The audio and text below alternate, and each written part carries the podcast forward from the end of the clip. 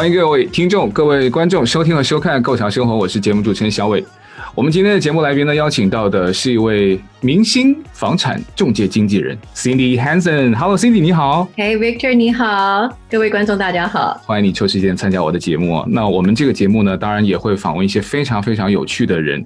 呃，我觉得你最有意思的地方呢，你是一位明星的中介经纪，可是你之前的专业跟你现在做的职业，我说的是要在大学里面就读的专业，是完全不一样的。嗯，我爸我爸说我是不务正业。那我之前呢的主修是钢琴，所以本来是打算要做钢琴家的。我是十五岁的时候进入茱莉亚学校，然后呢，后来是也在曼哈顿音乐学院，就是深造做钢琴演奏。那在这学校里面，大家都很厉害，嗯，都很专业，然后都很聪明。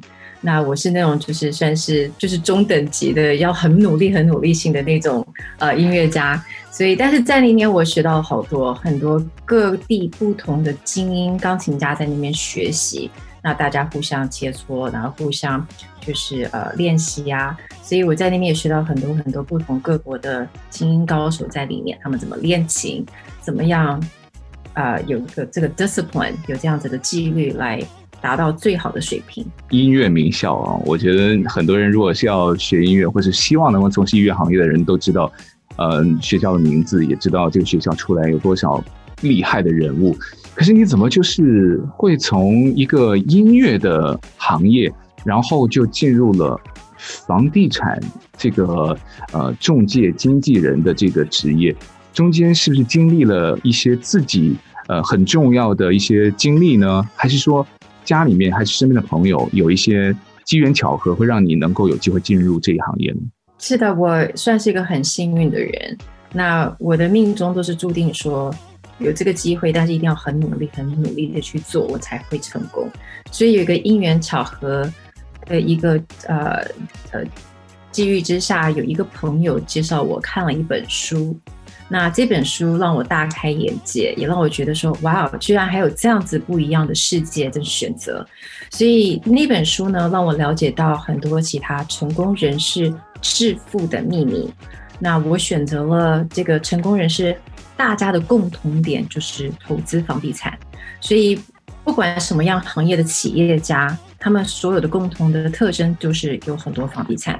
所以我就开始研究怎么样投资。嗯，那时候又很年轻，然后刚毕业当老师，薪水也不是很高。可是呢，我就是会在我的薪水大概百分之四十到五十，我会保留住，就是存下来，然后用那些钱来买房地产。哎，很厉害哎！你刚刚提到在。父母的眼中，你是一个不务正业的小孩。虽然读的是名校，然后学的是音乐，可是呢，有不少的人也跟你有类似的经历，甚至他可能也会看过类似的这种书，或是受到一些这种名人的影响，身边可能也不少有你身边这样子的朋友。可是有的人就是没有选择去转变了。嗯，弹钢琴是一个很辛苦的工作，那他的成就感给我还蛮大的。可是。在练琴的时候，我们一天至少要练到三到四个小时，是最基本，就基本功。那你要关在琴房，一直在练，着练，练同样的东西。那练琴的好处是让我知道说，你要成功，你必须要一直保持努力，然后把一样东西做到最完美。那这是我学琴觉得最大的一个呃学到的东西。那为什么有这样转变？其实我觉得那个时候想说，哎，我要为我的将来打算。然后，如果我有小孩子，那小孩子学费只会更贵，不会更便宜。那万一我的小孩子不够成才的话呢？呃，我至少可以卖一套两套房子去帮他付学费。就像我父母亲也是栽培我们，所以我的想法是这样子。那在外加说，你不可能永远一辈子都在工作，不管你做的是什么样的事业，你到了一个年纪之后，你需要这个 passive income，就是。呃，这个会帮你自己赚钱的一个工具。那房地产就是真的是，呃，我所看来就是基本上不会是错的投资。所以我觉得对这方面从零知识一直到把自己培育到开始懂，越来越懂，非常懂，再加上一些自己买卖投资的个人经验，所以我觉得我学到了很多很多很多地方。那我用这样子的方式来帮助我身边的朋友、我的客户。我知道有很多人呢选择做呃这个房地产的中介经纪，他们都选择的是兼职，或者说他可能是兼职之一。可是你是全身心投入，而且是现在你唯一的一份职业，是这样子吗？没错，我觉得你要把一件事情做好，你不可能分心。那很多人会说啊，我又做这个，我又做这个，我又做这个，我做我做这个，好像一条龙很厉害一样。可是你懂，可能是不会深入，不会精通。所以当我们在练琴的时候也是一样，你可能可以弹一排一百条曲子，可是你没有一条是可以真正上场的。所以呢，我是很坚持，就是我专精就要把这个专精的地方全部做好。这也是学钢琴给我的一个一个使命吧。哎，我之前啊跟 Cindy 在聊关于他就是呃，除了有专注还有投入之外，我总是觉得把一件事情能够做到极致的人，应该多多少少会有一些天赋吧。可是 Cindy 告诉我，他说，呃，所谓的天赋呢，都是事后成功回头看，有可能呃稍微。总结出来的一句精华，呃，那但过程当中其实有很多很多的经历。你在对这个房产投资或者是管理，呃，初涉这个领域，你有经历过很多的故事，甚至有一些是对你来说，结果虽然是不好，可是对于整个过程来说，它这个经验却又是好的。来给我们的听众和观众介绍一下吧。那我在买卖当中，我不能说专家，我只能说我经历过太多事情，让我变得比较有一点经验。那刚开始在投资房子的时候呢，呃，因为加州比较贵，我那时候很年轻，没有什么钱，但我就开始投资买买外州的房子。那外州的房子好处就是便宜，还有就是它的那个呃呃可以帮我抵税。所以呢，但是唯一不好的地方是你人不在在场，所以呃，你需要找到很值得相信的人，嗯，所以我在这行走了以后，发现找到对的人是非常重要的，而不是说哪一个人是最便宜的才是最重要的。所以有一个故事，就是我们在德州投资了一套房子，那个时候是真的是买家的好时机，我买一套房子就是相当好的价钱。然后呢，有个经纪人要帮我们做管理，那我们那时候觉得他很棒啊，因为三更半夜，半夜十二点，德州的时间，跟我们加州人在谈话，帮帮助我们把这个房子出租出去。我们就觉得说，这人好好。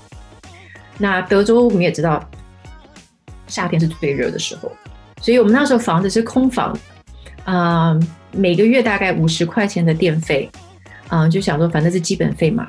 突然有一个月暴涨到三百块钱，我们说：“哎，怎么突然这个电费暴涨了呢？”我们就问他说：“嘿，so and so，呃，我们的电费突然从五十涨到三百，发生什么事情了？”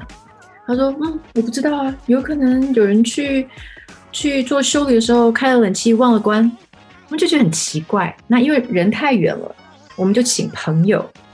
这个时候朋友的重要性又很很很重要了。朋友呢就帮我们过去开了一。开过一圈，发现说早就已经有人住在里面了。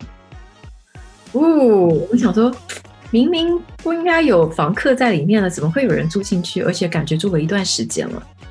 我们就也没讲话，我们就请了律师写了封信给这个房客。那房客是老实人，他就一五一十全招了，就说我们提早搬进来，因为我们答应这个中介帮他除草，除十家其他人家的草。免费帮他做，所以呢，这个经纪人他基本上就是用我们的家来换取其他工作的一些收呃收费，所以后来我们就 fire 他啦，然后他也把钱还给我们，所以这也是一个很特别的经验。当下看到觉得那时候认为可以很信任的人，其实还需要考察。所以我自己本身是投资客，我有一些房子都不在身边。所以我更能够体会到说你人不在的那种感觉，你真的很需要一个人来帮你看、帮你处理，能够真的是处身，是那叫什么？呃，设身处地的去帮你去想。所以，当我碰到这样子的人、这样子经纪人的话，我会非常非常珍惜。那同样的，我一些国外的客户在这边买了，比如说度假房或者是投资房，我会以我当初的心态来帮忙他们。什么东西对我来讲是重要的，呃，而不是说什么样可以赚最多钱是最重要，因为钱一定会来的，你只要做对事情，你的生意就会来的。可是帮助和关心你的客户，我觉得这个地方是我很喜欢做，因为我我觉得我帮到你了。怎么样可以成为一个呃为明星名人去买卖房子的中介经纪呢？是不是特别有一些呃我们这种行外人不太了解的条件和要求呢？其实明星也是一般人，那他们可能就是名声比较高望一点。嗯，在我的 career 当中，其实我从来没有想到说我会帮明星买卖房子。那也都是因缘巧合，塞翁失马焉知非福。我就是因为这样子，有一套房子那时候出了一些状况，导致我去认识了后面的明星过来买卖房子。所以呢，呃，我的明星之路之路其实是因为有件事情发生，那让我有这个机会去开始接触到一些明星。嗯，那其实，在之前在帮客户，不管他不是不是明星。呃，我基本上都一定会很尊重，还有保护我任何客户的隐私。那因为也是因为这样子，他们有发现到说我有这样子一个做事的方式，所以他们就会变得更很 comfortable 来跟我合作。然后其实当初他们找我的时候，根本不知道他们是明星。呃，因为我对明星其实我没有那种追风热，除非他是我那那个年代的明星，我可能知道以外，剩下的。不是很清楚，有时候还说，嗯，你叫什么名字？你把名字拼给我听。那就是在这样子接触当中，然后帮他们呃找房子或卖房子。我们甚至还会取绰号，不用他的真名，用他的匿名来称呼对方在买卖房子的时候，嗯，但也蛮好玩的。有的时候他们。自己面孔被人家认出来，那就那就我就没有办法了，呃，所以在帮他们买卖房的时候，还蛮多笑话会发生。我帮的明星大部分都是运动球员，那我是那种运动残废型的，所以呢。他们其实因为大部分的球员，他们自己本身之前的家庭并不是太好，所以我很幸运碰到那种非常谦卑，其实他们非常有名，我不知道而已。我只是哎，他们球星在跟我在联系的时候，我就问我老公说他是谁？他说啊，这个这个很厉害，真厉害。然后呢，可是因为他们本身其实都蛮 humble 的，我碰到真的都是蛮好的人。有些比较难搞是他们的另外一半，另外一半有的时候就会。就可能认为说我的先生、我的男朋友是很大牌的人，所以讲话就会稍微比较不客气一点。但是大部分人都非常非常有礼貌，而且他们也很尊重你。嗯，在帮他们买卖房子的时候，呃，他们其实不是 decision maker。什么意思呢？他今天要买这个房子或者卖这个房子的时候，他必须要经过他的经，他的呃，不是采房产经纪人，是那个 business manager。就是比比如说帮他去做投资管理的人，所以他们的钱很多时候不是他们自己可以控制的，他们必须要得到允许才可以去做。所以有一次我在帮一个 football player 买卖房子的时候，他就说：“哦，我要这个，我要这个，我要这个，我要这个，我要这个。”那我说好，那你的 budget 那时候告诉我是，比如说三百万，可是你要的东西要到一千万，所以那个时候就会有点落差，那就必须要跟他的 business manager。再去讨论一下，哎，什么样对于他来讲是比较好的？哎，那这种帮明星去买卖房子哦，呃，事先要签一些什么保密协议之类，就是比较奇怪的东西吗？其实我倒没有，嗯，基本上他在 interview 你的时候我就知道了，而且呃，我是没有签过任何保密协议书，但是我也不会，我不会去跟人家讲，或者是。嗯，传说他什么私底下怎么样子啊？这是一个很基本的职业道德，你必须要会做的。所以，我其他呃比较稍微不是明星的客户，但是就是也蛮事业蛮成功的，也都是一样。当他们在介绍他们的朋友给我的时候，有些朋友就会问说：“哎，那个谁谁谁啊，你帮他买房子买哪里呀？多少钱啊？然后什么什么之类，我都会说：啊，你自己直直接去问他比较好一点。”所以这个是我觉得我们做经纪人最基本要做的事情。那好，那既然没有签什么保密协议，反正房子买也买过，卖也卖掉了，可不可以大概跟我们说说有有哪一些明星和名人？是不是加州的比较多，还是就是外州的还是比较多？加州的比较多，加州还是真的比较是大家很喜欢的地方。那当然，如果球队在这里，他们就基本上会在这边。呃，如果签他们的签约如果签比较久的话呢，就会考虑在这边买房子。那买房子当然就是尔湾啊、Newport 啊，呃，如果有小孩的，那当然就是一定要确保学区好，还有那个安全安全性对他们很重要。因为球员自己本身不 care，他们其实就是很随意的，但是他们会为了要照顾他的家人，都一定要 make sure 这个区是好区，这个很安全的。有没有现在有有在帮帮一些明星？现在这个可以讲的是，因为我们在帮他卖房子，所以这绝对可以讲。就是那个大鲨鱼，呃呃，Shaquille O'Neal，那他其实这已经没有机会了，因为到处都可以看到呃他的名字。那那我们也当然就是说有这个荣幸帮忙他。呃，卖他自己在佛罗里达的豪宅，真的很漂亮。就是呃，广东话有的人叫他巨无霸欧内伊，那么台湾地区叫侠客欧尼尔，那大陆地区就叫大鲨鱼奥尼尔。反正不管我们怎么称呼他这这个人，或者说你只要提到这个名字，我应该没有人不知道吧？哎，他怎么会挑到就是让哎 Cindy 你要帮我卖这个房子？我很幸运，我是被推荐进去的。所以呢，嗯，呃，他当然不知道我是谁，我知道他是谁。那就是在我在业界还算是我的名气，就是我会帮助别人，然后我很我很注重我的名声，所以我不会做一些嗯，就是违法或者乱七八糟的事情啊，或者是一些东西会让我会陷入比较不太好的一些状态。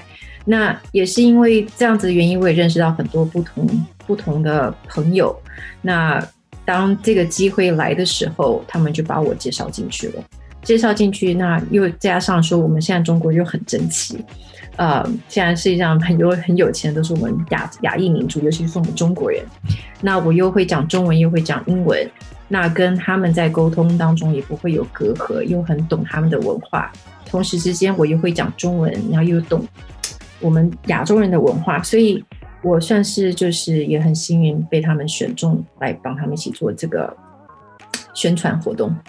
哎，照你这么说，这个侠客奥尼尔他是有心仪或者说是比较倾向的买家吗？还是说根据你过往卖这种豪宅或是帮明星也去卖房子的时候，通常的买家都是华人？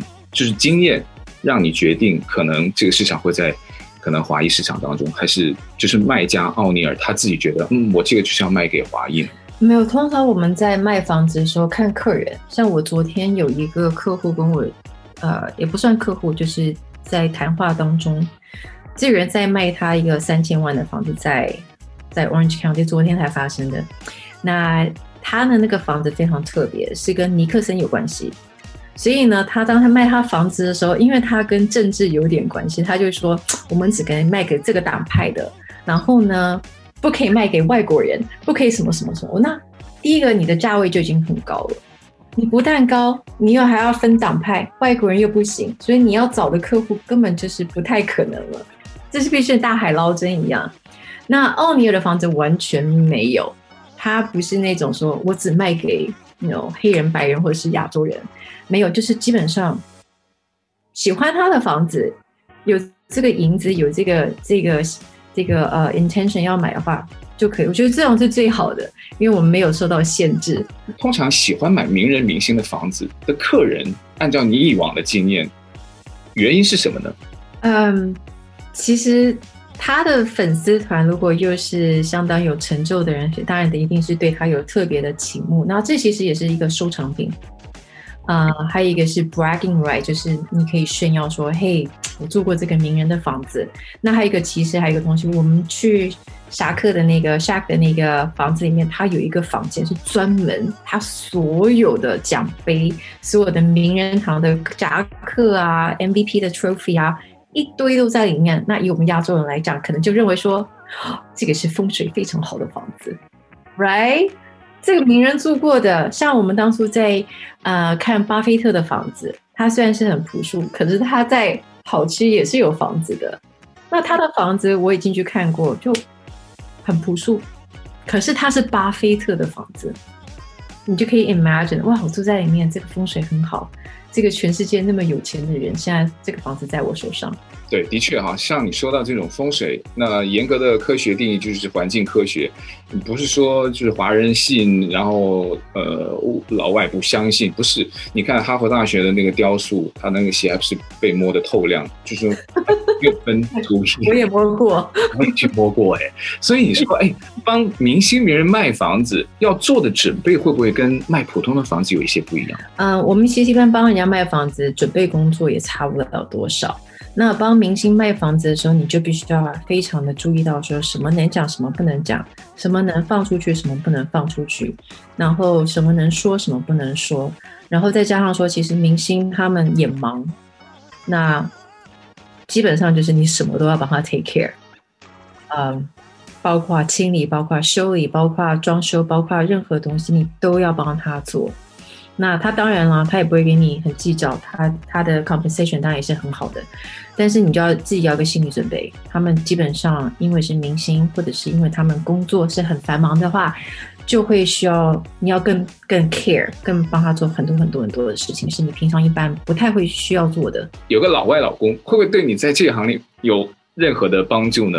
倒没有人看我的名字 Hanson 就觉得哦，这个太好了，因为我老公不是名人，他也不是什么德高望重的伯爵之类的。但我我老公帮助我的地方很多，嗯，光英文这一部分，他天天就是我练习的把手。然后呢，他也是我的活字典。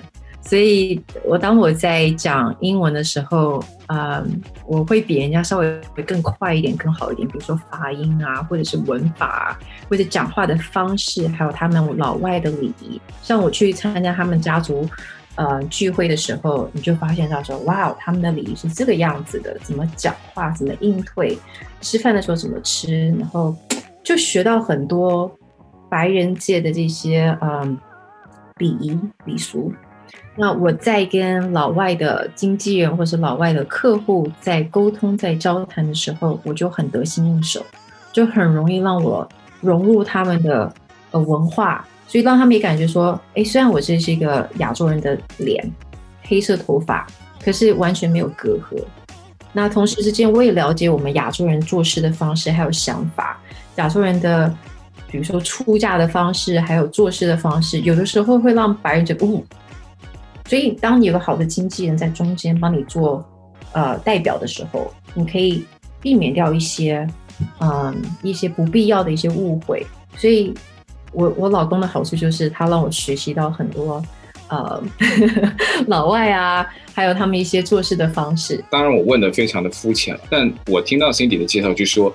的确会对你有加分，可是这个加分不是一个简单一个 last name，或者说只是有一个老外的老公啊，这件事情就会直接加分的。诶，我听说你现在要就是卖奥尼尔的房子，呃，好像另外的一位房屋经纪人好像也是女性，而且也长得蛮好看的。好，第二个问题就来了，是不是作为这种明星房产中介哈，那名人明星他们卖房子是不是都要找一些？长得比较好看，然后又是有就是各种背景，会不会对于卖房子会有帮助呢？还有那个问题就是也会跟文化差异有关。呃，华裔看房子，他们会比较喜欢这种就是房屋中介的风格吗？还是说，哎，老外喜欢这种？还是他们都没有什么差别？这两个问题，来，我们先一个一个回答。那首先，是不是就是长得比较好看明星的人比较喜欢找这种经纪人去做？房屋经济代表，我觉得外表应该不是重要的地方。那我我不能说，我我知道那个老外她真的很漂亮，因为她以前是那个迈阿密呃一个篮球队的啦啦队，所以长得又漂亮，身材又好，又很 outgoing。我也跟她学到很多东西。我其实在外面来讲，我是应该算是比较内向型的。那我我觉得长得好不好看，我觉得应该不是重点。嗯，他们应该也不会说以貌取人，所以应该也是要知道说你有这个能力，你有没有处理过这样子的案件，你的你的社交能力，还有你的 negotiation skill 好不好？那还有 marketing 够不够好？所以我相信我们在 interview 的时候，这些当然如果说长得稍微比较能看度比较高一点的话，也是一个好事情，因为你还是得要去代表客户做一些呃宣传啊一些动作。那我觉得。我跟这个女生，我们有聊过一些地方，我们很相像。我们会呃很注重我们的呃体态，除了运动、睡眠，我们都吃很健康之外，我们会 make sure 我们的脑子就是呃你吃你吃健康的食物，是让你身体就是保持良良好的健康状态。同样的，你的脑子也要吃好的东西，怎么吃呢？你读的东西、跟看的东西、听的东西，都是要是比较正能量多一点的。所以像一些乱七八糟的东西或者是新闻，我就基本上不会去看，也不会去听，我就会去读一些对自己有帮助的呃事情。所以把体态弄好，我觉得是我们两个共同点是有的。那这个是卖家方面可能区别真的不大，那可能就是因为呃经验呢、它的市场的这个。呃，扩展度啊，可是对买家来说呢？我觉得成功率高，其实是在取在于这个这个买家跟卖家他们的他们的 intention。如果他真的要买房子，真的要卖房子，那你找到对的经纪人，能够就帮你找到跟你帮你卖到好的价钱，买到好的价钱，这个很重要。那你说这人长得好不好看？我觉得，呃，还有一个因人而异。我可能在美国市场，他们觉得我不错；可能在亚洲市场，觉得你你就很普通啊，你也不是什么美女。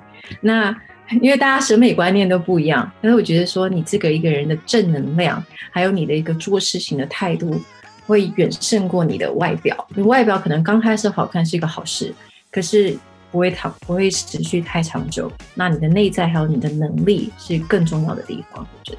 嗯，那过往这么多年的经验哈，那有没有遇到过一些比较暖心的客人？就是买卖完房子之后，还是成为了好朋友的？有没有遇到过一些我非常讨厌的客人？对对对，我呃，我我其实你说呃，好客人或不好的客人，其实客人都是人，那每个人都有他的个性、他的想法跟做事情的态度跟方式。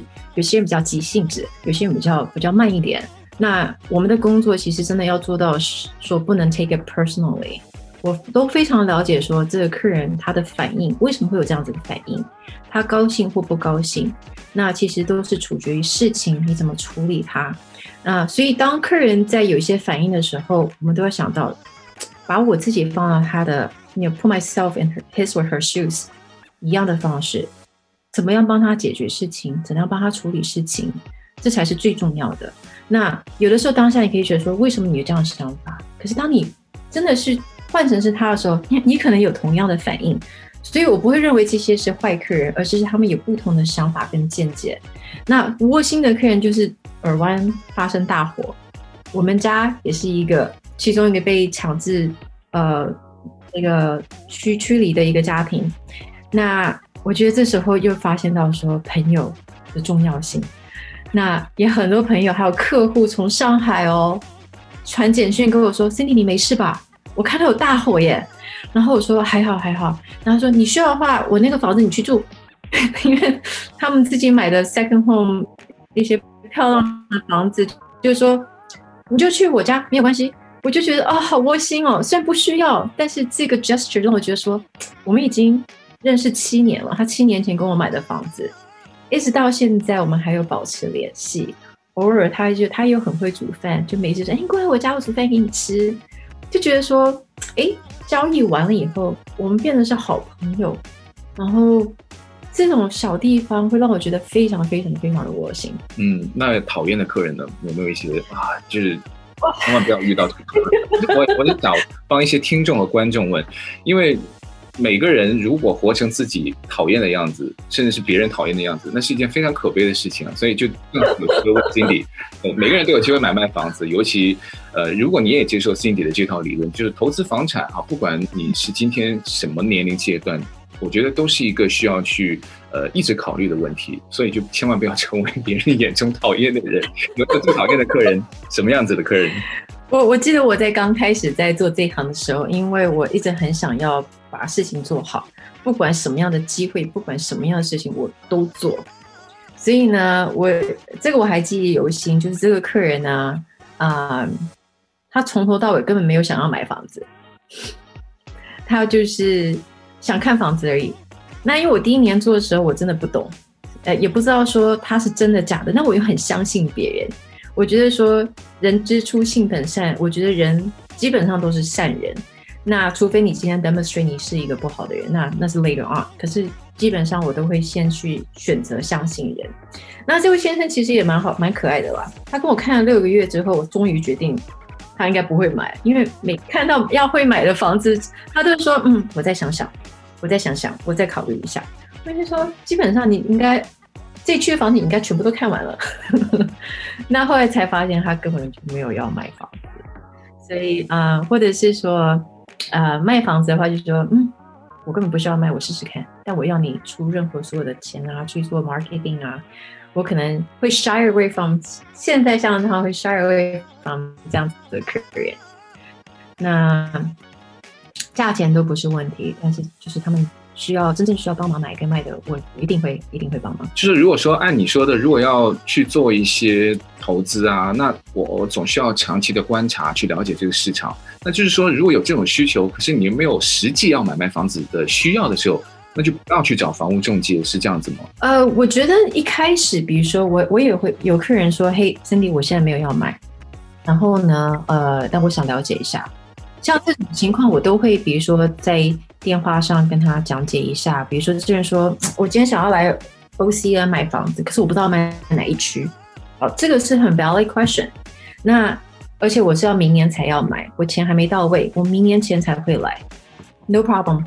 我在帮这个客户在选择地点的时候，我就问他啦：你有没有家庭？有没有小孩？你工作在哪里？或者是说你？你喜欢打球，你需要靠近球场近的呢，还是怎么样？就把他生活的 style、生活方式先了解，了解完之后呢，大概了解到他的 budget，他要花多少钱，我就说，哎，这个、这个、这个、这个几个区还不错，你可以开车去看一看，因为这种东西可以自己做的。然后呢，呃，notification，比如说 open house 可以去看，或者是说有有什么样的资讯，就可以让你知道，你可以 educate yourself。嗯哼，所以这也是做得了。那如果说这人就是说，你有我两年之后才要买，但是我每个 weekend 都要都要去看房子，那就不太合理了。所以，当我们知道了行业的一些真相和赤裸裸的事实之后，呃，希望我们所有的人呢、啊，了解过后，能够对每一个不同的行业都会有更多的呃了解之外的谅解。今天也非常感谢啊、呃、Cindy 给我们来分享。呃，作为明星房产中介，非常感兴趣的一些问题，Cindy，谢谢您的时间，也谢谢你分享，谢谢小伟，谢谢各位观众的收听，谢谢。